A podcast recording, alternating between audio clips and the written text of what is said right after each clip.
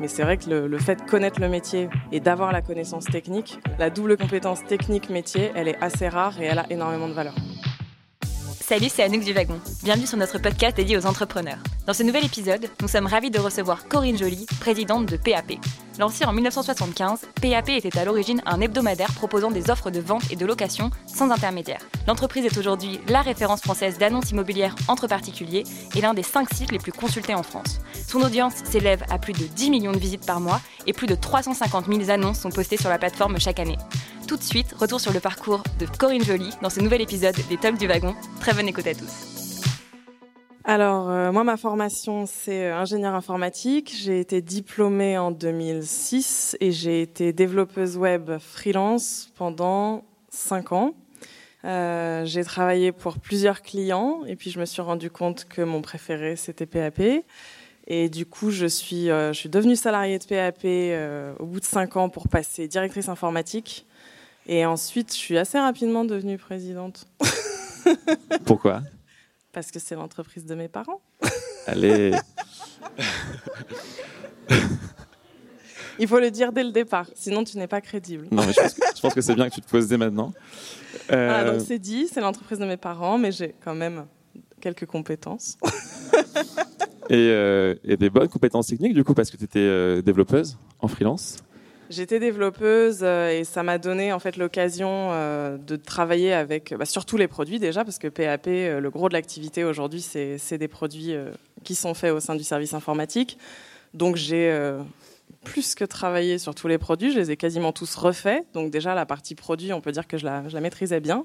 Et comme j'ai travaillé des deux côtés du service informatique, puisqu'il y a un côté internet et il y a un côté outil interne, j'ai aussi fait celui-là. Et euh, côté outil interne, on apprend à connaître les gens, les équipes, leurs process. Et du coup, moi, je trouve que c'est une super porte d'entrée dans l'entreprise de connaître la partie technique, parce que du coup, bah, qui a la connaissance a le pouvoir. Et donc, j'ai ramassé mes parents sur la question du pouvoir. donc, tu penses que c'est cette capacité à à la fois concevoir des solutions techniques et à trouver des solutions euh, qui ont fait qu'on t'a proposé le poste? Bah moi, de par mon parcours, j'avais évidemment une très forte connaissance quand même de, l'enjeu de l'entreprise, de quel était son but. Et le but de PAP, il n'a pas changé. Je le rappelle pour ceux qui ne le connaissent pas, mais ça fait 40 ans que qu'on vise à permettre aux gens de se passer des agences immobilières, euh, prennent des commissions que tout le monde trouve dingues. Et donc, nous, on fait en sorte que les gens puissent s'en passer. Donc ça, je la connais, la mission, et pour le coup, j'y adhère carrément. Et donc, moi, à l'informatique, eh ben, évidemment, mon enjeu, ça a été d'utiliser tous les moyens techniques possibles pour développer la valeur de l'entreprise et pour que, avant que j'arrive, on faisait grosso modo que des annonces, euh, puisqu'on faisait historiquement un journal. Et euh, moi, mon travail, le gros de mon travail, euh, quand j'étais développeuse et ensuite, ça a été de développer euh, bah, la valeur du site euh, en créant plein d'outils, plein de services euh, pour que les gens soient plus autonomes et puissent se passer des agences. Voilà. Donc, mais c'est vrai que le, le, fait de connaître le métier et d'avoir la connaissance technique, la double compétence technique-métier, elle est assez rare et elle a énormément de valeur. Et euh, est-ce que tu peux nous parler un petit peu des différentes étapes de développement de PAP depuis que tu es à la tête de l'entreprise? Euh, Alors, il y a tout, évidemment, il y a eu tout un travail sur les annonces en elles-mêmes et sur leur diffusion sur le site, sur les applis mobiles, le référencement, etc., etc. Bon, voilà, ça a été un gros volet, mais à la limite, ça a été un volet qui a été bouclé assez rapidement, parce qu'on a toujours eu un trafic assez élevé. Euh, et ensuite, on est passé dans une deuxième étape, qui est justement de rajouter au site euh, beaucoup d'outils, beaucoup de services. Je peux donner directement l'étape à laquelle on est arrivé l'année dernière, c'est la sortie d'une offre euh, qui s'appelle très sobrement mieux qu'une agence, qui, qui fait bah, en gros tous les services de l'agence. C'est-à-dire que là, pour le coup, on, se déplace chez les gens, on fait une visite virtuelle de leur logement, on fait une estimation du prix de vente, on crée l'annonce, et puis quand ils ont publié l'annonce, c'est encore nous qui réceptionnons les contacts. Donc euh, on fait quelque chose aujourd'hui qui est beaucoup plus large que l'annonce euh, et qui vise à vraiment là être en frontal frontal avec les agences immobilières. ben, du coup, on va rebondir un peu sur cette, euh, cette nouvelle fonctionnalité. Comment, toi, avec ton parcours à la fois très technique et à la fois très produit, comment tu as pensé ce besoin-là? Est-ce que tu peux nous parler un peu des différentes étapes entre le moment où tu as vu qu'il y avait un problème, une solution à apporter, comment tu l'as construite? Et comment tu la pushes, du coup? Alors déjà, c'est assez informel chez nous. Euh, on a une culture où on fait tout en interne pour pouvoir vraiment maîtriser ce qu'on fait euh, et comment on le fait. et donc la première équipe dont ça vient, c'est notre service client qui est interne et, interne et humain. Hein. Il n'y a rien d'automatisé. donc ça vient de chez eux, ça vient de bah, voilà, c'est quoi les problèmes que les gens rencontrent quand ils veulent, parce qu'évidemment qu'ils n'ont pas envie de payer 6% de commission d'agence. Donc pourquoi est-ce que certains vont quand même voir une agence? Parce qu'ils ont besoin d'une estimation, parce qu'ils n'ont pas envie de prendre les appels. Donc la, la base, l'identification des besoins, elle se passe au service client. C'est le service client qui va dire, voilà les, euh, comment ça s'appelle déjà au marketing, les douleurs. les pain les points. Pain. voilà, les pain points. Il y a quelqu'un de mon ex-équipe marketing ici. voilà, enfin, quelqu'un qui était dans mon équipe marketing. Euh, donc ça, c'est l'identification du problème à régler. Ensuite, il y a toute une phase euh, de c'est quoi les solutions qu'on peut apporter à ça? Les solutions, c'est euh, alors chez nous, c'est souvent des solutions à la fois techniques et humaines, c'est-à-dire que oui, il y a une partie euh, technique évidemment, mais il y a aussi euh, des process à faire, des équipes à mettre en place. Donc là, on a passé six mois à peu près à définir les process et à développer la solution. Et puis après, bah, c'est la commercialisation et surtout la communication qui est une grosse étape. et là, on est en plein dedans. La communication, c'est euh, RP, euh, faire des communiqués de presse, en parler aux journalistes, faire de la pub, etc. etc. Est-ce que tu fais encore des trucs, t'es concrètement, d'un point de vue code, d'un point de vue euh, communication? Est-ce que tu exécutes toi-même des choses? Ah ouais, carrément. Est-ce que tu as un exemple? Est-ce que si je vais sur le site PAP, je vois un truc que tu as codé toi-même? Ah, Il y en a plein. Euh, Il y en a plein. Moi, j'interviens à temps de Bah, déjà, cette, cette formule-là, j'ai développé aussi. Euh, moi, je développe des fonctionnalités. Il y a des outils sur le site que j'ai développés moi-même, des euh, calculettes des frais de notaire, calculettes des plus-values immobilières, ce genre de trucs. euh, J'aime bien. Ça m'amuse. Donc, c'est moi qui fais. Parce que du coup, tu veux garder une partie encore, euh, donc tu as un rôle très managérial, mais tu veux quand même euh, consolider, développer encore tes compétences techniques. Pour toi, c'est important? Pour moi, de manière générale, c'est hyper important de connaître le terrain. Euh, je pense que euh, quand on connaît le terrain, on gagne énormément de temps sur tout ce qui est remontée d'informations, indicateurs, reporting. Chez nous, il n'y a pas du tout de reporting. Ça me saoule de les lire et ça saoule les gens en dessous de les faire. Donc il n'y en a pas. Mais du coup, il faut que je connaisse le terrain pour être capable de prendre des décisions. Donc euh, je suis. euh, alors évidemment, j'ai pas lâché le terrain informatique, mais même les autres. Il y a des articles sur le site, c'est moi qui les ai rédigés. je connais, je connais bien mon terrain. Ok, donc ce qui, ce qui fait ta force, c'est vraiment le fait que maintenant, tu arrives à un rôle où tu peux, avec ta connaissance technique, très vite euh, itérer sur les solutions et trancher dans le, dans le tas. C'est ça, je choisis hein, évidemment quand le truc est trop gros. euh, Bon, j'ai quand même des équipes qui le font, mais euh, les équipes ont pris l'habitude que je m'incruste dans à peu près tout. Quand ça, quand j'ai envie, quand j'ai le temps. et moi, ça me permet, honnêtement, je trouve ça, je trouve ça riche parce que bah, j'ai été sur une équipe technique. Et quand on est dans une équipe technique, c'est très très chiant d'être géré par des gens qui comprennent rien de ce qu'on fait. Euh, c'est vraiment pénible. Et donc moi, je trouve que c'est mon rôle aussi de que n'importe qui dans l'entreprise puisse me parler et je sache de quoi il parle. Super intéressant. Du coup, pour toi, une valeur importante, c'est d'être disponible et à l'écoute euh, de tes salariés, collaborateurs? Ouais, et d'être capable de les comprendre, c'est moi qui, qui suis capable euh, de comprendre leurs problèmes. C'est pas à eux de euh, trouver une façon de me parler et de me présenter les choses euh, pour me convaincre. C'est c'est moi qui, qui les comprends. Je peux parler avec n'importe qui dans l'entreprise et savoir de quoi ils parlent. Est-ce que tu dirais, du coup, d'une certaine façon, que tu travailles pour eux Faut pas déconner non plus. Ouais, c'est un peu hypocrite. hein. Je connais hein, ces techniques, de- ces tendances managériales. Non, c'est le manager qui Très travaille américaine. pour. euh, ouais. ouais, pas complètement non plus quand même. hein. C'est un, un peu hypocrite, non? Du coup, ca- ca- carrément. Euh, bon, pour, pour revenir sur un sujet un peu plus, euh, un peu plus structurel, est-ce que tu peux nous parler du coup des, euh, de quelque chose qui va intéresser beaucoup de gens dans la salle, ceux qui veulent à la fois être développeurs ou ceux qui veulent être plutôt PM euh, C'est quoi les relations du coup entre les départements techniques et produits chez PAP Comment ça se passe concrètement? Alors, premièrement, ils sont au même niveau au sens où il n'y a pas une équipe qui a le lead sur l'autre. Euh, ça, pour moi, c'est hyper important parce que euh, les équipes euh, marketing vont représenter la valeur. Est-ce que c'est pertinent pour les clients? Et l'équipe technique va représenter les, les coûts. Et les deux doivent absolument être pris en compte ensemble pour arriver à une décision. Donc, c'est pas l'équipe marketing qui doit dire aux développeurs ce qu'ils ont à faire, et c'est pas non plus les développeurs qui vont dire à l'équipe marketing ce qu'ils vont finalement faire. Donc ça, c'est la théorie. Et, on y tient. Ça crée un problème majeur de quand il y a personne qui a le dessus sur l'autre. Bah, du coup, ça crée des petites impasses de collaboration. Genre, bah, moi je veux ça, moi je veux ça, et on n'est pas d'accord, et il n'y a pas de solution. et comment tu fais justement pour régler ces problèmes? Eh ben, je me mets dedans. et je rigole Bah non, non, mais je dis, bah attends, c'est quoi le besoin, c'est quoi la valeur, c'est quoi le truc que tu as identifié qui est pertinent? Puis ensuite, je vais voir de l'autre côté et je dis euh, qu'est-ce qui est problématique? Pourquoi c'est pas possible de faire ça? Et euh, en itérant plusieurs fois, etc. Et puis bon, après, ils le font aussi entre eux. Hein. Mais c'est, euh, on retravaille la solution, on retravaille la solution jusqu'à ce qu'il y ait quelque chose qui est à la fois faisable d'un point de vue technique et qui prend pas dix mois et qui ait de la valeur. Mais voilà, l'enjeu entre l'équipe produit, entre une équipe marketing et une équipe technique, c'est la collaboration entre les deux équipes et le fait qu'ils soient capables de communiquer ensemble. Et, euh... et de co-construire, pour utiliser un terme à la mode. Voilà. Il faut co-construire des solutions. C'est en pratique, c'est un enfer. Ça. T'as un exemple concret? Non, mais typiquement, bah, je vais donner une expérience très concrète. Euh, Philibert, donc, qui vient du marketing, a fait la formation euh, technique ici, le wagon. Et euh, je pense pouvoir dire que ça a quand même vachement aidé à comprendre les problèmes qu'il y avait en face. Et du coup, il a pu intégrer directement les contraintes techniques dans la réflexion initiale plutôt que de faire une réflexion initiale euh, sur la base de voilà euh, ce qu'il voulait, ce qui lui paraissait top d'un point de vue utilisateur uniquement. Là, dès le début de la réflexion, il avait les contraintes techniques et ça a énormément aidé. C'est-à-dire qu'il a géré un projet, un gros projet après euh, sur PAP, puisqu'il fallait refondre tout le contenu éditorial, les outils, etc. Et le fait d'avoir les connaissances techniques a complètement orienté la réflexion d'une manière qui a fait que, bon, concrètement, le projet, il a, il a réussi.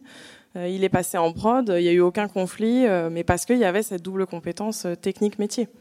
je voulais te parler aussi d'un sujet qui tient à cœur, à la fois à toi et à la fois aux étudiants du wagon. actuellement, on est sur SQL, donc on mange pas mal de, bases de données. On commence un, peu à s'intéresser à la, à RGPD. Qu'est-ce que tu penses, toi, de la RGPD Est-ce que c'est un truc qui t'a éventuellement posé problème un jour? Comment tu as, géré ce virage? On va commencer par parler du SQL, parce que le SQL, j'aime bien. c'est vrai que tu aimes beaucoup le SQL. Pourquoi t'aimes bien le SQL bah justement, quand je vous disais que le fait d'être venu de la technique, ça m'avait énormément servi. S'il y a bien une techno que j'utilise, mais quotidiennement, c'est le SQL. Euh, parce que quand on dirige une entreprise, pouvoir à chaque instant créer les indicateurs qu'on veut, avoir l'information qu'on veut sur n'importe quoi dans la boîte, c'est vraiment un plus. Moi, je, suis présidente, j'ai une directrice générale, elle est jalouse, mais jalouse du SQL. Chaque fois qu'elle est là, je me demande combien il y a de clients qui... Moi, je suis attendez, je vais regarder. Et puis euh, deux minutes après, je lui dis, ça la rend folle. Ça, en temps normal, quand on est dirigeant, ça prend des plombes. Vous allez voir votre service informatique, votre service informatique comprend pas la demande, ça prend trois heures, euh, c'est hyper long. et du coup, au bout d'un moment, c'est, une réflexion pour la mener, il y a besoin d'être fluide. Et franchement, connaître le SQL, s'il y en a un à connaître, c'est le SQL. Le SQL, c'est l'accès à tout ce qu'il y a dans votre boîte. Enfin, c'est vraiment magique pour moi. Donc voilà pour le SQL. Continuez, c'est génial. une grosse motivation pour nous, du coup, enfin pour moi personnellement. Non, franchement, c'est, enfin moi, je, le SQL, je pourrais pas m'en passer. Il y a des tonnes de décisions, mais ça me prendrait des plombes de les prendre. Puis vous, si vous n'avez pas un accès direct aux données, bah oui, vous allez voir un service informatique, vous dites j'ai besoin d'un rapport. Euh, qu'est-ce que tu veux dedans? Enfin, enfin voilà, quand vous connaissez vos bases de données, vous savez comment les chercher. Enfin, c'est génial. Donc le SQL hyper important. Euh, est-ce que tu pourrais nous placer euh, un peu sur une map PAP et ses différents concurrents? Ou comment, du coup, toi, tu construis la, différenciation de la marque? Euh, bah, mes, principaux concurrents, c'est les agences immobilières, évidemment. après, on est, j'ai que des concurrents indirects puisqu'on a un modèle, on a un modèle qui est, unique.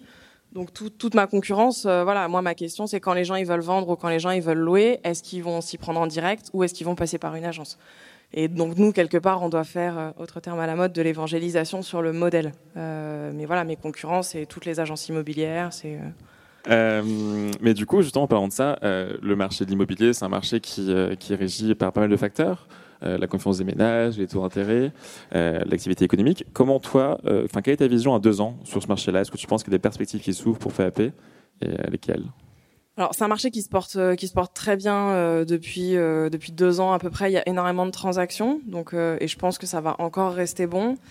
Le problème majeur sur le marché immobilier, et bon, il fait partie de nos modèles, enfin de, des raisons pour lesquelles on a ce modèle, c'est que c'est de plus en plus dur pour les gens de trouver quand même un logement à acheter parce que les prix sont hauts, trop hauts, qu'il y a un problème d'offre Euh, donc c'est un peu ça l'enjeu, mais euh, enfin je veux dire la, façon dont je peux agir là-dessus, c'est de dire mais euh, de dire aux vendeurs si, vous voulez, ça devient trop cher pour les acquéreurs.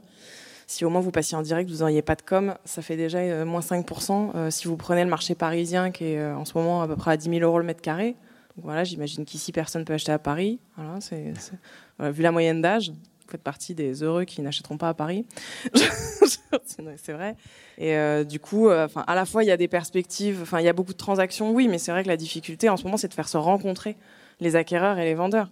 Les acquéreurs, il y en a plein, euh, puisque ça c'est le trafic sur le site, mais ils ont du mal à trouver des trucs dans leur budget. Donc on forme des ingénieurs, on en forme moins que ce dont on a besoin, et en plus il y a 15% des ingénieurs qui partent à l'étranger. donc ça c'est vraiment la plaie pour la France ouais, si je changerais quelque chose. Euh, après, c'est difficile de. C'est vrai que les gens ont envie d'aller en Californie. Enfin, il y a beaucoup d'ingénieurs informatiques qui veulent aller là-bas.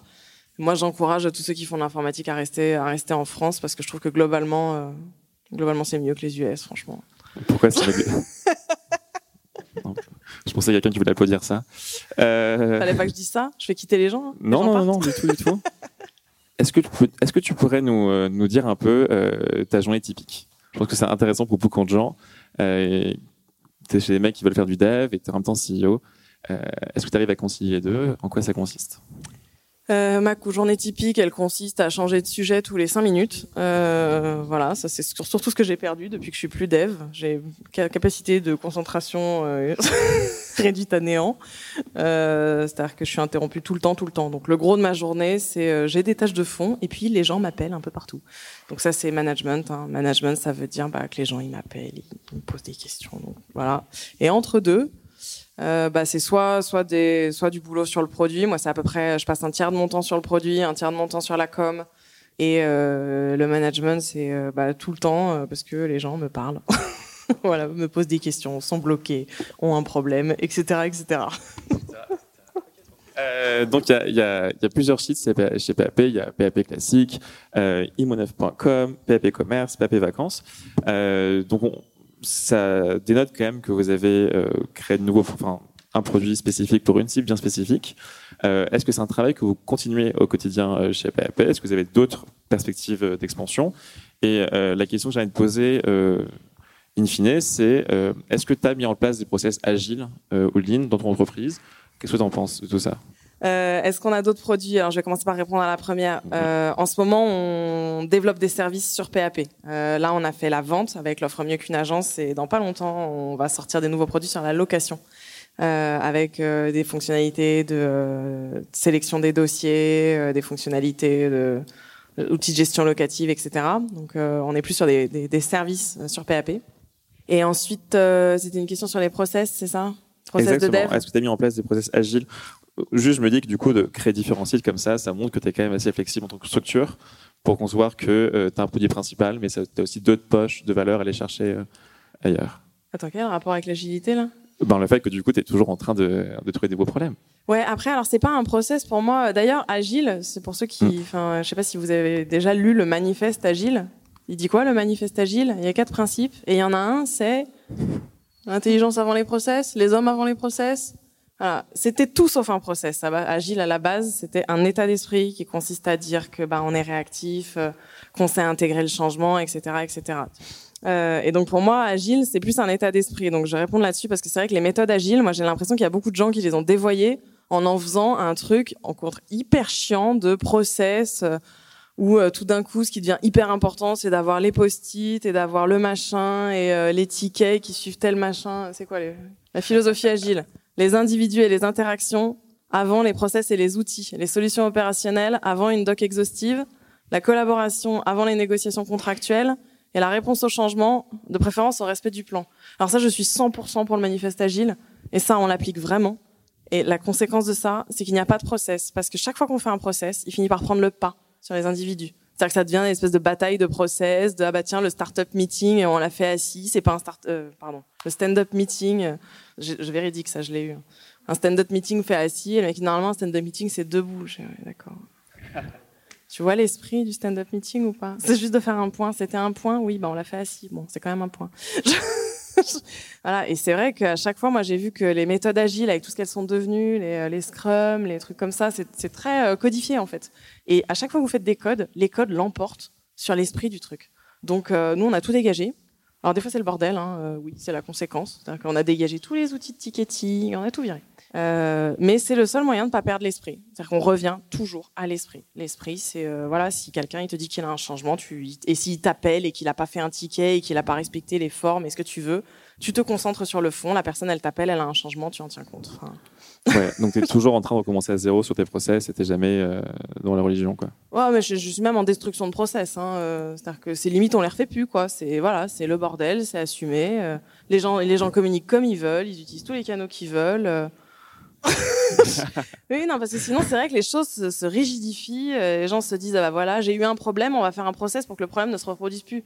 Sauf que c'est faux. En fait, les, les, problèmes, ils changent tout le temps de tronche. Euh, donc, il faut garder l'intelligence. Euh, il faut pas se dire, ah bah tiens, il y a eu un problème, on va faire un process. Ça, ça marche pas, ça. comment tu fais, du coup?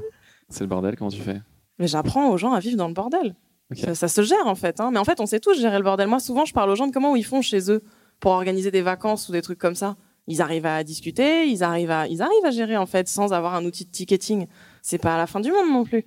Eh ben, euh, on maintient ça. Je dis garder parce que des fois j'ai l'impression qu'au travail, les gens sont presque moins, euh, moins capables que chez eux. Oui, chez eux, ils arrivent à gérer des projets avec un minimum de complexité. Une fête de famille avec 30 personnes, par exemple, c'est infernal. Les gens arrivent à le faire. Et eh ben, je leur dis, c'est pareil au boulot. C'est le bordel, vous vous démerdez. voilà. Ok, c'est super, euh, super cool comme propos. Euh, non, mais c'est vrai, parce que sinon, les gens bossent, il faut que ce soit confortable, il faut qu'il n'y ait pas de dysfonctionnement et tout, mais le dysfonctionnement, ça fait partie de, ça fait partie de la vie, en fait. Euh, c'est la même logique, mais je l'avais déjà quand j'étais dev. Euh, si vous voulez sécuriser à 100% une mise en prod, vous passez jamais en prod. Donc au bout d'un an, c'était voilà, bon bah il y a un risque, on passe en prod et puis on avisera et puis on sait être réactif, donc ça se passe très bien. On a fait des kilos de mise en prod euh, à l'arrache, c'est comme ça que ça s'appelle. Voilà. Est-ce qu'on a tout testé? Non. Est-ce que voilà, mais bon, on assume. Après, on a eu des problèmes, on les a toujours réglés dans la journée. Enfin, franchement, euh, ça marche. J'ai vu des équipes en face, parce que j'ai déjà eu des prestats avec des, des, équipes hyper carrées de tests et tout. Franchement, ils avaient autant de problèmes. Des problèmes liés à leurs outils de test. voilà. moi, je pense qu'il faut quand même essayer de rester simple. Jamais arriver à des trucs que vous comprenez pas, que, sur lesquels les gens sont plus capables d'avoir une vision globale rester assez simple et concentré sur la finalité, le produit, pourquoi on sort ce qu'on sort, pas sur les process et tous les machins de collaboration. Mais alors, du coup, comment tu recrutes tes employés? Alors, comment je recrute Pour, euh, euh, pour intégrer ce bordel Eh ben, euh, je le dis dès l'entretien de recrutement, parce que effectivement, il faut être. Je pense qu'en entretien de recrutement, le jeu, c'est d'être. il faut être clair sur ce que sur ce qu'on est, sur ce que les gens vont trouver. J'ai suffisamment d'expérience avec des devs pour voir les profils les personnalités qui ne supportent pas ça et les personnalités qui le supportent. Donc je le dis dès l'entretien de recrutement. Nous, c'est des entretiens de recrutement où du coup on va très très peu parler de techno. Euh, en général, on va même couper court à ces discussions en disant que franchement ça n'a aucune importance parce que les technos ça s'apprend, ça va, ça vient, il y en a des tonnes. Enfin bon, c'est pas le sujet. Le sujet c'est vraiment le qu'est-ce que la personne s'attend à trouver en termes d'ambiance, de fonctionnement, etc. Et qu'est-ce qu'on est capable de proposer. Et donc ça, c'est le genre de truc qu'on dit. les gens qui se, sont pas bien chez nous sont des gens qui ont besoin d'ordre, euh, qui ont besoin d'éviter les conflits. Euh, voilà, souvent, je le dis clairement, hein, ce n'est pas que positif, mais voilà, je veux dire, si, tu, si tu veux que tu reçoives tes petites specs euh, tranquilles, propres, euh, au carré, et que tu développes et que tu rendes en envoyant un ticket à un mec qui tu parleras le moins possible parce que tu n'aimes pas les conflits, viens pas chez nous. Chez nous, il y a un gars qui va t'appeler, tu vas lui faire un, ça va être, ça va être flou, tu vas lui proposer un truc, il va te dire que c'est pas du tout ce qu'il avait dans la tête et ainsi de suite. Et vous allez comme ça, de manière itérative, arriver à quelque chose. Et donc, ça demande beaucoup d'autonomie, ça demande une capacité à parler à des gens qui font pas le même métier. Et ça, faut le dire dès l'entretien de recrutement. Après, il y a des gens, je le dis dans le sens inverse, euh, qui sont ravis parce que c'est rare de trouver ça. Moi, j'ai été dev.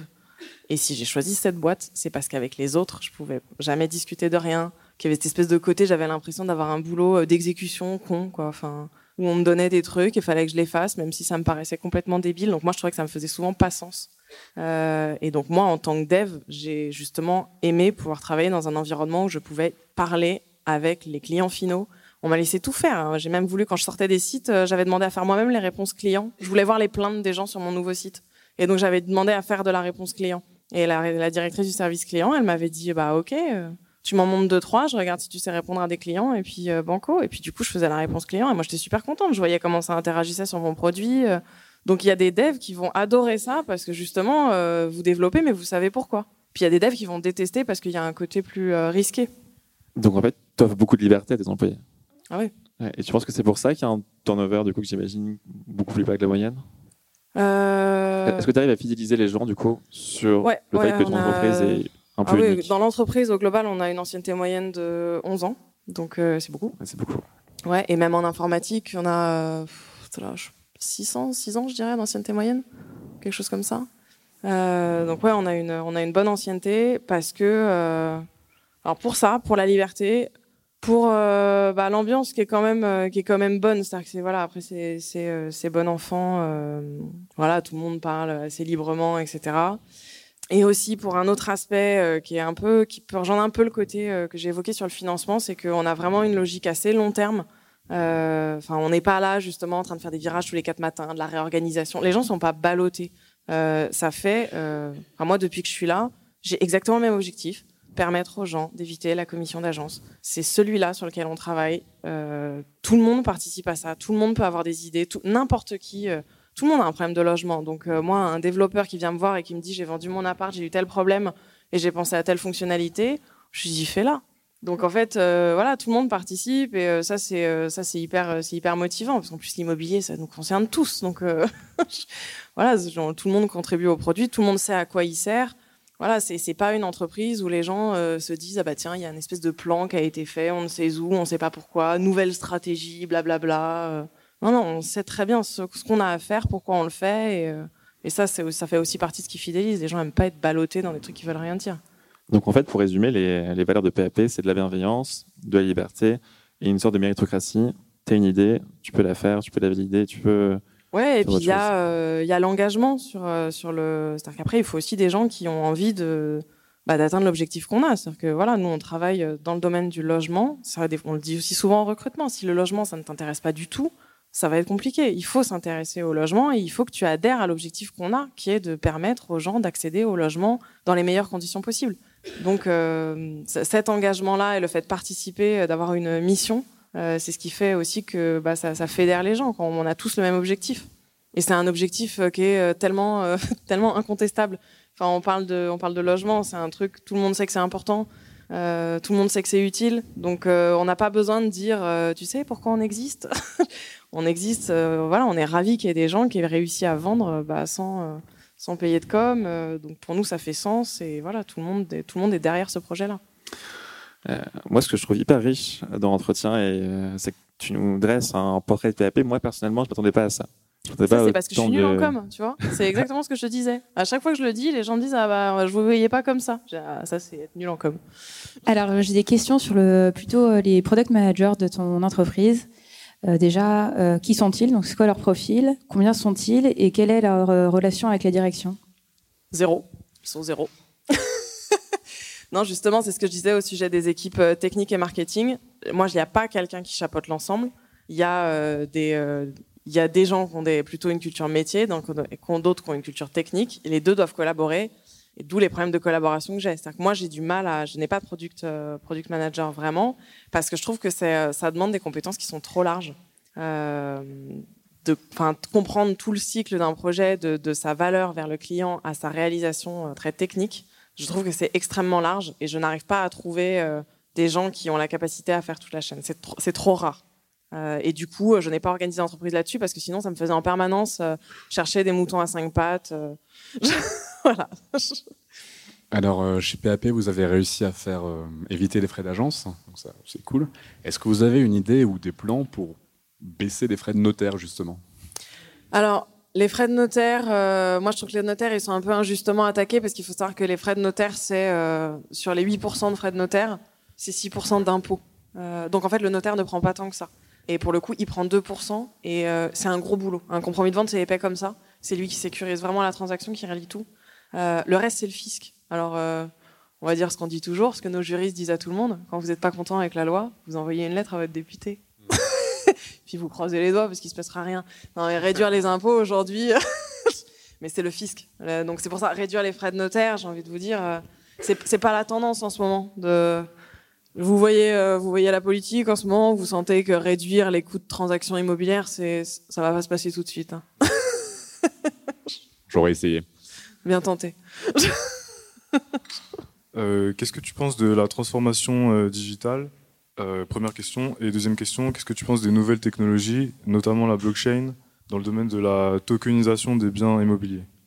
Je vais faire une réponse assez générale sur tout ce qui est nouvelles technologies. Moi, je pense rien d'une technologie seule. Je pense toujours un, une, un usage, une fonctionnalité. C'est-à-dire que pour moi, il n'y a pas de.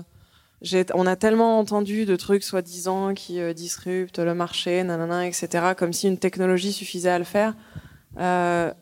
c'est c'est pas une techno elle-même qui révolutionne. Vous voyez, enfin dans l'immobilier en plus si je prends mon secteur spécifiquement, je peux vous dire que pour le coup, il a peu évolué. Euh, en fait, il a vraiment pas tant que ça évolué. Euh, vous voyez, quand on disait euh, les agences immobilières, etc., on se rend compte que finalement, les technos, elles ont énormément avancé, mais qu'en vrai, vous prenez n'importe qui qui travaille dans l'immobilier, sa bataille va être de trouver les mandats, de trouver les vendeurs, de trouver les offres. Et donc après, on peut partir tout seul en avant avec des tonnes de techno et tout, mais vous prenez euh, nous, PAP, et n'importe quelle agence immobilière se bat pour trouver les vendeurs donc on se bat sur une bataille qui est en fait euh, vieille comme le monde. Vous voyez, c'est euh, on se bat pour notre modèle, pour expliquer à un vendeur. Alors le vendeur, si vous lui parlez de blockchain, vous le perdez complètement. Enfin, c'est pas du tout la peine. Mais c'est vrai qu'il faut pas oublier la dimension. Euh, voilà, la, la, techno fait vraiment pas tout. Euh, et l'immobilier est vraiment l'exemple d'un secteur euh, sur lequel il y a ça, ça, ça kiste quoi. Et il y a plusieurs secteurs comme ça où en fait on pourrait se dire putain la techno permet des trucs fantastiques. Mais je vais vous prendre ne serait-ce que les visites virtuelles la visite virtuelle, ça existe. Elles sont aujourd'hui, c'est le cas. Elles sont vraiment très bien. Euh, moi, les dernières fois que j'ai cherché un logement, vous voyez, enfin, elles sont. Euh, alors nous, on les fait depuis peu. Les agents immobiliers ont l'occasion de les faire depuis un certain temps. Si vous avez cherché un logement récemment, est-ce que vous trouvez qu'il y en a beaucoup? Il y en a pas. Rien n'a changé. Et vous savez pourquoi rien ne change dans l'immobilier? Pourquoi est-ce qu'une agence immobilière, elle fait pas de visite virtuelle? Parce qu'elle a pas envie que le vendeur, du coup, il ait l'impression qu'elle fout rien. Bah, c'est tout con, hein, mais en fait, c'est, on va, on va, ça va se battre sur des trucs comme ça. Pourquoi est-ce que les, les annonces immobilières des agences, très souvent, on voit pas où c'est? Parce qu'ils n'ont pas envie que leurs concurrents leur chopent le mandat. Donc en fait, on a, on, est, on a des blocages vraiment liés au système sur l'immobilier euh, qui font qu'il y a beau, euh, y a beau avoir des nouvelles technos, il y a beau avoir euh, plein de nouvelles possibilités, on reste bloqué sur un truc élémentaire qui est que euh, les agences essayent de faire en sorte que leurs petits voisins ne leur piquent pas le mandat, donc ils mettent pas trop de trucs sur l'annonce pour qu'on puisse pas trop la reconnaître. Euh, qu'ils ils veulent pas que le vendeur ait le sentiment qu'il n'y a pas de boulot. Donc les visites virtuelles, ils sont assez frileux parce que la visite réelle, c'est quand même le moment où ils se pointent et qui montrent que. Vous imaginez si tout se fait en ligne? Comment ils vont justifier qu'ils ont pris 6% Donc en fait, euh, voilà, il y a un problème économique qui fait que ça bloque en amont et euh, donc c'est pour ça, je vais vous dire, voilà, ces technos-là, euh, j'en pense rien en tant que tel parce qu'on est loin dans l'immobilier. moi, je trouve qu'il n'y a pas tant de trucs que ça qui ont changé culturellement. Ça se passe plus ou moins comme avant. C'est juste qu'avant, les annonces, elles étaient à tel endroit et que maintenant, elles sont à tel autre endroit. Vous voyez, c'est pas, ça n'a rien changé. J'ai une petite question du coup. Euh, tu parles de concurrence avec les, les agences immobilières. Euh, moi, j'avais l'impression qu'il y avait aussi peut-être une petite concurrence de fait avec le Bon Coin, des gens qui du coup eux-mêmes posent leurs biens sur le Bon Coin. Bah, sauf que bah, allez-y sur le Bon Coin, vous verrez que la majorité des annonces, c'est des agences. Parce okay. qu'en fait, le, mais ce qui prouve, c'est d'ailleurs nous, le Bon Coin nous a montré que le blocage, il était euh, plutôt parce que le Bon Coin, c'est connu, c'est gratuit. Si vous prenez pas d'options, etc., on va dire connu, gratuit pour résumer. Et pourtant, les gens vont pas vendre leur logement comme ça. C'est 85% d'annonces d'agences immobilières, le Bon Coin. Donc vous vous dites, euh, bah, c'est fou, quoi. Pourquoi, pourquoi ça suffit pas? Et donc ça prouve que les gens, les vendeurs, ça ne leur suffit pas en fait. Euh, ils sont bloqués en amont, ils ont la trouille, ils ont besoin de, ils ont besoin de parler à quelqu'un. Et nous, c'est pour ça qu'on est allé sur la direction des services, parce que nous, euh, le Bon Coin, ils s'en foutent parce que le Bon Coin, ils ont les agences et les particuliers, donc ils sont, on va dire, agnostiques. ils s'en foutent que les gens passent par l'un ou l'autre. Nous, en revanche, évidemment, on travaille pas avec les pros, c'est pas du tout notre concept. Et donc nous, notre enjeu, c'est de se dire bon. mais c'est vrai que le Bon Coin a été un peu notre indicateur. On s'est dit, bah tiens, si le Bon Coin, avec la notoriété qu'ils ont, et le tarif qu'ils ont, ils n'ont pas plus de particuliers, c'est que ça bloque ailleurs. C'est que ça suffit pas en fait de diffuser l'annonce. Et donc c'est comme ça qu'on a a pris euh, vraiment l'étendue du qu'on ait commencé à se dire bon bah les vendeurs, qu'est-ce qui, pourquoi ils vont en agence en fait, sachant qu'il y a d'autres études en parallèle qui disent qu'ils trouvent ça trop cher, etc. On s'est dit bon là t'as quand même un truc, euh, ils trouvent ça trop cher, mais ils y vont. Qu'est-ce qu'ils cherchent? Et c'est là qu'on est tombé sur les problèmes de bah voilà de blocage psychologique quasiment. J'aurais une question un peu en deux parties en fait. Euh, déjà, vous avez parlé du fait que les particuliers entre eux avaient du mal à se rencontrer et avec euh, l'arrivée de beaucoup de personnes en centre-ville, c'est quand ça devient vraiment compliqué de, de, de leurs intermédiaires. Et aussi, vous avez parlé de votre nouveau produit par rapport à la gestion locative. Et je me demandais du coup si vous êtes euh, un peu dans cet accompagnement des, euh, particuliers, pourquoi vous arrêtez juste à l'immobilier et pas aller plus loin vraiment dans la gestion locative complète euh, en proposant des services de proximité tout au long de l'année en quelque sorte? Vous avez un exemple là? Vous pensez à un truc en particulier ou? À ma boîte, ouais. Ah, D'accord. En fait, en on, c'est on- réfléchit à de nouvelles solutions et on se rend compte qu'il y a- que c'est vachement euh, sectorisé. En fait, tout ce qui est par, par rapport au fait d'acheter ou de faire des travaux ou d'avoir un suivi, c'est trop sectorisé. Et pourquoi pas, pas faire quelque chose d'assez global en fait? Alors, c'est- c'est- je l'exclus pas. Après, euh, comme je disais, il y a des, enfin, il y a des, il y a des combats à mener un peu euh, dans l'ordre. Et euh, vous voyez ce que j'ai dit sur le produit, la com, c'est que ça sert à rien de faire un produit si euh, vous avez un marché qui est pas, euh, qui est pas euh, mûr pour ça, et que en plus, enfin que voilà, moi en ce moment, j'ai sorti mon produit sur la vente. Et j'ai un énorme travail, comme je répondais, j'ai un énorme travail pour que maintenant le produit il existe, il répond à la demande, il faut que, il faut que j'arrive à faire changer les mentalités et que les gens changent d'image sur la transaction en direct. Donc ça, c'est ma première étape. La location, là, on y vient. Euh, les premiers enjeux qu'on a euh, relèvent de, ben là, c'est pour les propriétaires, la sélection des locataires, etc. Et les outils de contrat état des lieux. Bon, là, on est dans la simplification et on va dire la, oui, la numérisation de toute la paperasse de location et compagnie. Donc ça, on y vient. Mais c'est vrai que c'est Là, c'est faut vraiment bien bien planifier le moment où vous sortez le produit et puis après le fait de communiquer dessus. C'est-à-dire que là, moi, ça sert à rien que je sorte 10 produits si déjà le produit que j'ai fait sur la vente, euh, et j'ai un vrai travail là-dessus pour changer les mentalités. Euh, je les prends un peu dans l'ordre. Donc après, voilà, c'est pas qu'on y est fermé, c'est juste qu'en ce moment, mon vrai enjeu, euh, c'est de communiquer euh, et de changer les mentalités. Euh, voilà, quelque part après j'en ai des kilos, des idées de trucs en plus que je peux faire parce que moi c'est ma facilité de faire des produits. Mais là je suis bien consciente que ça sert à rien de faire 12 produits et qu'il faut surtout que j'arrive à communiquer sur sur l'un d'entre eux. voilà. Euh, alors j'ai bien compris qu'il y a une sorte d'intoxication euh, communicationnelle peut-être de la part des agences et que en France en tout cas euh, les agences sont euh, pignon sur rue et sont dans l'esprit de tous les Français et que effectivement quand on est près de la vente on a peur et naturellement voilà. Je me demandais s'il y avait pas aussi une surréglementation comme en France l'État est très présent et le fait que l'État maman l'État nounou oriente aussi l'esprit des Français de manière générale à bah, être moins autonome euh, par exemple sur les retraites, le chômage, euh, des décisions diverses et variées où c'est l'impôt qui euh, prend la- l'argent et qui fait les choix pour nous. Et du coup, ma question est la suivante. Du coup, est-ce que dans d'autres pays, notamment peut-être un peu plus libéraux où l'État est un peu moins présent dans la vie des, citoyens, il y a un modèle type PAP qui marche beaucoup plus et où les agences sont moins présentes, voire quasiment plus présentes? C'est très difficile de comparer le marché IMO français et les autres marchés immobiliers parce que, bon, par exemple, si je te prends les pays anglo-saxons, qui sont plus libéraux, c'est très différent, il n'y a pas de notaire. Euh, donc euh, c'est assez difficile de faire une analogie. Le marché est 100% détenu par des agents, mais qui jouent le rôle de notaire. Donc en fait, euh, un particulier n'a pas le droit de faire ça parce que sinon il y aurait plus de dans n'importe quel pays où on va dire où le marché immobilier est quand même à peu près carré. Il faut qu'il y ait quand même un, un tiers qui vraiment sécurise la vente, ne serait-ce que pour gérer les qui a la propriété de, enfin les titres de propriété, etc. En France, c'est les notaires et nous, on a la surcouche d'agents immobiliers. Dans la plupart des pays, il n'y a qu'une seule couche, qui est ce qu'on appelle l'agent. Donc c'est en France en fait qu'il a une espèce de rôle dégradé où euh, il y a le notaire et puis il y a quand même un agent. Mais ça c'est une spécificité assez française. Euh, sur la surréglementation, euh, moi là où ça a pu jouer sur mon secteur, c'est que ça a contribué à donner le sentiment que c'est compliqué. Il y a 30 ans, signer un compromis de vente entre particuliers, c'était faisable. Aujourd'hui, avec toutes les pièces qu'il y a à fournir, ça a aussi contribué. Tu vois, quand je te dis un compromis de vente, c'est épais comme ça. Ça, c'est plus, c'est récent. C'est euh, les diagnostics immobiliers. Euh, la personne capte rien à ce truc-là, mais c'est épais. Euh, et puis ça inquiète. Et puis plus récemment, euh, des pièces concernant la copropriété. Ouais, un enfer. Euh, donc ça, c'est voilà, c'est des espèces de couches de bureaucratie euh, qui s'ajoutent, euh, qui ont contribué au côté c'est compliqué de vendre. C'est compliqué, c'est plein de paperasse, c'est plein de démarches. euh. donc c'est vrai que ça a donné le sentiment aux gens qu'ils n'en étaient pas capables. Euh, ça, ça a joué, ouais. Les diagnostics et euh, les, différents textes de loi ont, joué sur le sentiment qu'il fallait un professionnel pour un peu tout, quoi.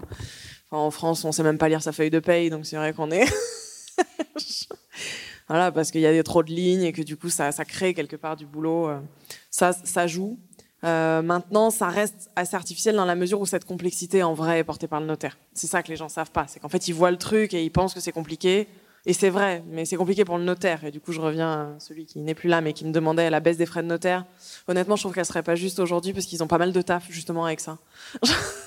voilà.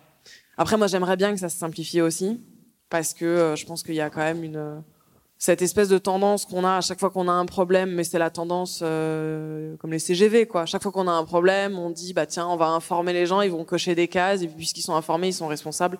En vrai, plus personne lit rien. Enfin voilà, les vendeurs, est-ce qu'ils lisent les compromis de vente? Non, c'est trop épais, c'est trop chiant. Enfin, donc moi j'aime pas trop cette tendance à euh, à régler les problèmes en se disant. Euh, d'ailleurs, c'est l'un des trucs que je reprochais à la RGPD.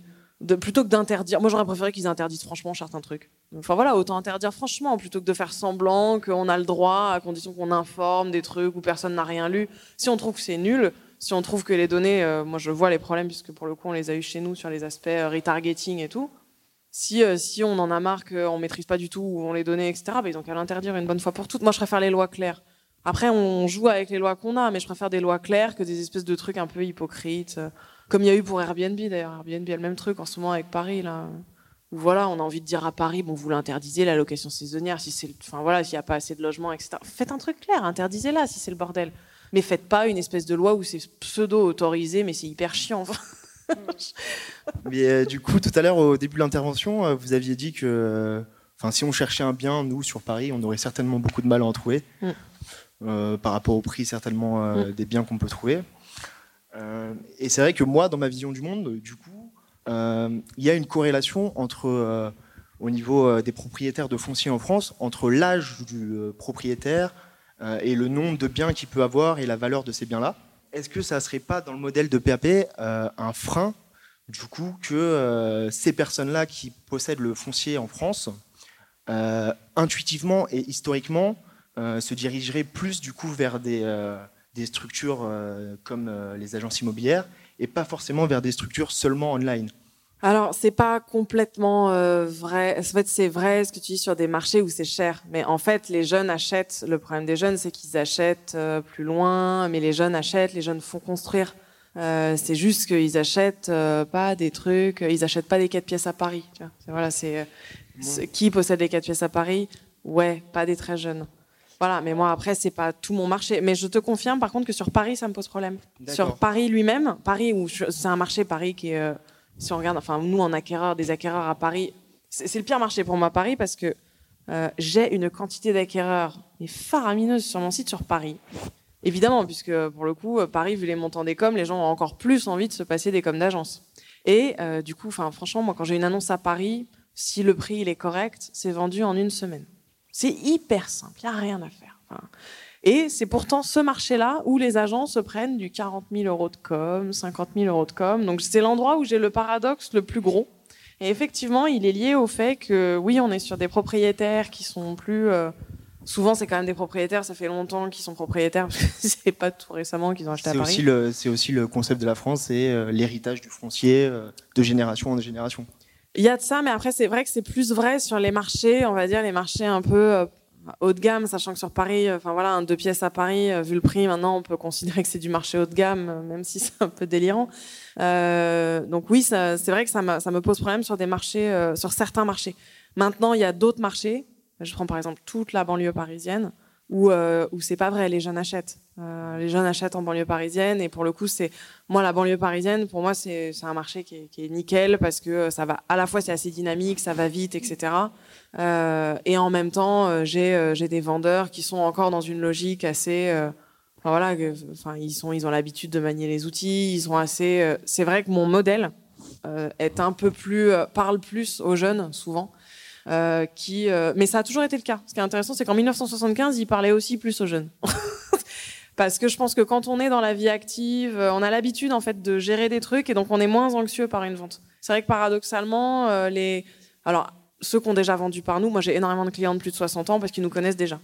Mais ceux qui ont jamais vendu en direct avant 60 ans, ils s'y mettront pas. Euh, ils s'y mettront pas après, souvent parce que et est-ce que justement, c'est pas possible de mettre une stratégie en place pour convertir euh, ces personnes-là? Euh, T'as une idée de message pour convertir des. Euh, c'est juste une question.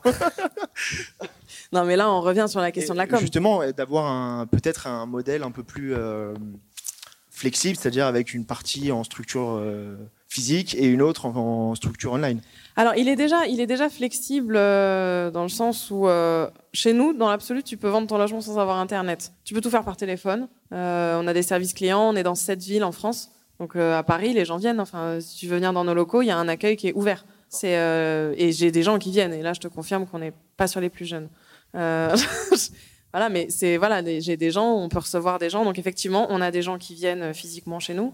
On a six bureaux en France, dans les principales villes. et on, est très, comme notre notre mission, enfin notre notre oui notre mission, c'est de rendre rendre accessible à tous le logement, etc forcément, ça induit le rapport qu'on a eu au numérique et pas un rapport de. Enfin, on a toujours eu cette logique de ça ne doit pas devenir une contrainte. Le numérique, c'est pratique. Si tu veux faire les choses en ligne, tu peux les faire en ligne. Si tu veux pas les faire en ligne, on va pas t'y forcer. Moi, j'ai des gens qui m'envoient leurs photos, je les scanne. J'ai des mecs qui viennent à l'accueil avec une clé USB. Euh, voilà, j'ai tout. Mais et là, la directive en interne, elle est très claire. C'est mais le client, c'est McDo, hein, c'est venez comme vous êtes. Les gens viennent avec n'importe quoi et on se débrouille. des fois, on doit appeler l'informatique parce qu'on en a un qui vient avec son téléphone, il a pris les photos, il sait pas les transférer. Et donc là, faut trouver un câble pour son téléphone, machin, machin, pour les récupérer sur un PC. Donc c'est très flexible dans le sens où effectivement, on va vraiment se caler au niveau des gens. Après, le niveau, il n'est pas que lié à l'âge. Hein. je le précise aussi parce que tu vois, ça peut être aussi des zones. C'est vrai qu'on n'a pas que de la clientèle urbaine. Euh, mais euh, voilà, nous, c'est vraiment une logique de, on s'adapte à n'importe quel profil de client. On n'est pas un produit réservé aux personnes qui sont euh, néophytes, enfin qui sont porter sur les technos, etc. Et effectivement, c'est lié. Euh, je te confirme qu'on a aussi ce modèle parce que l'âge, de manière générale, les propriétaires, euh, l'âge moyen d'un propriétaire en France, c'est 50 ans. Moi, j'ai une question qui concerne plus le, marché global. Euh, voilà, l'immobilier, c'est un produit un peu particulier qui a une durée de vie qui est extrêmement longue au niveau du produit. Est-ce qu'aujourd'hui, vous considérez que le marché français, c'est un marché qui est vieillissant avec beaucoup de, de constructions anciennes? Et euh, est-ce que euh, potentiellement, sur du long terme, ça peut poser un problème ou pas? Euh, Moi, moi j'ai dit tout à l'heure un peu ce que je pensais du marché. Pour moi, le problème majeur du marché, c'est surtout son. Enfin, je reviens sur, sur ce que je t'ai dit sur l'aménagement du territoire. Le problème majeur, c'est c'est d'avoir d'avoir il, il, enfin il y a pas mal de constructions quand même sur le marché français il y a des logements qui sont globalement en bon état il y a certaines choses à réhabiliter. On a vu ce qui s'est passé à Marseille. Euh, voilà, oui, il y a des logements anciens dans des centres-villes, etc. Mais pour moi, le problème majeur initial, c'est la concentration. C'est-à-dire qu'en en fait, tu il n'y aurait pas de problème sur le marché français. On a des constructeurs, on a des promoteurs, on sait faire du bâtiment. Euh, mais euh, le problème aujourd'hui, c'est qu'on est en train d'essayer d'entasser tout le monde au même endroit. Et c'est comme ça qu'on se retrouve à habiter sur des logements qui ne devraient pas être habités, euh, pendant que dans d'autres endroits, des logements en très bon état ne sont pas habités parce qu'ils ne sont pas bien situés. Donc euh, pour moi, le problème majeur qui, euh, qui est, le, début de, tous les problèmes suivants, c'est la concentration des acquéreurs et des locataires. Je vais te donner une petite stat pour illustrer ça. Tu as 57% des recherches de logement. Tu, prends les, là où habite le quart de la population le plus dynamique, enfin les zones les plus dynamiques, il y a 57% des recherches. Donc il y a 57% des recherches concentrées sur des zones qui, contiennent un quart de la population française. Ça, c'est le haut. Et le bas, le dernier quart de la population française, ce n'est que 7% des recherches. Donc ça veut dire que là où il y a un quart de la population française vers le bas, les gens se barrent, puisqu'il y a très peu de recherches. Et là où il y a un quart de la population française vers le haut, il y a 57% des recherches. Donc ça veut dire que tout le monde est en train de chercher un logement là où il y a déjà du monde, et que là où il y a déjà pas grand monde, tout le monde est en train encore de se barrer. Et là, on ne parle pas d'exode rural. Je ne parle pas de changement de métier, de paysans qui deviennent autre chose. Je te parle de zones où il n'y a pas d'emploi, il n'y a pas de service. Et du coup, les gens se barrent, alors que pour le logement, pour le coup, il y, a des, logements qui sont pas forcément en mauvais état, qui se réhabiliteraient euh, très bien, euh, une qualité de vie qui est meilleure, mais à cause de l'emploi. Pour moi, c'est vraiment l'emploi le problème et la concentration des emplois. Euh, on est en train de pourrir l'intégralité du territoire français. Ça, c'est vraiment ce que j'essaie d'expliquer, c'est que c'est pas en plus, parce que souvent on fait comme s'il y aurait les gagnants et les perdants. Mais il va y avoir que des perdants. Parce que à Paris, si vous habitez à Paris, vous savez que c'est perdant d'être à Paris. C'est perdant parce que ça coûte trop cher ou que vous avez trop de temps de transport. Franchement, quand on habite à Paris, qu'est-ce qu'on a envie de dire? Ne venez plus, barrez-vous. Voilà, c'est ce qu'on a envie de dire aux autres. parce que c'est vrai qu'on est trop nombreux. Et dans le sens inverse, quand tu habites euh, dans des régions où les maternités sont en train de fermer, etc., je dis, bah, arrêtez de vous barrer, parce que plus les gens se barrent, plus les services vont fermer, et ainsi de suite. Et tout le monde va être perdant à ça. Je pense qu'il y a un vrai enjeu d'équilibrage du territoire français.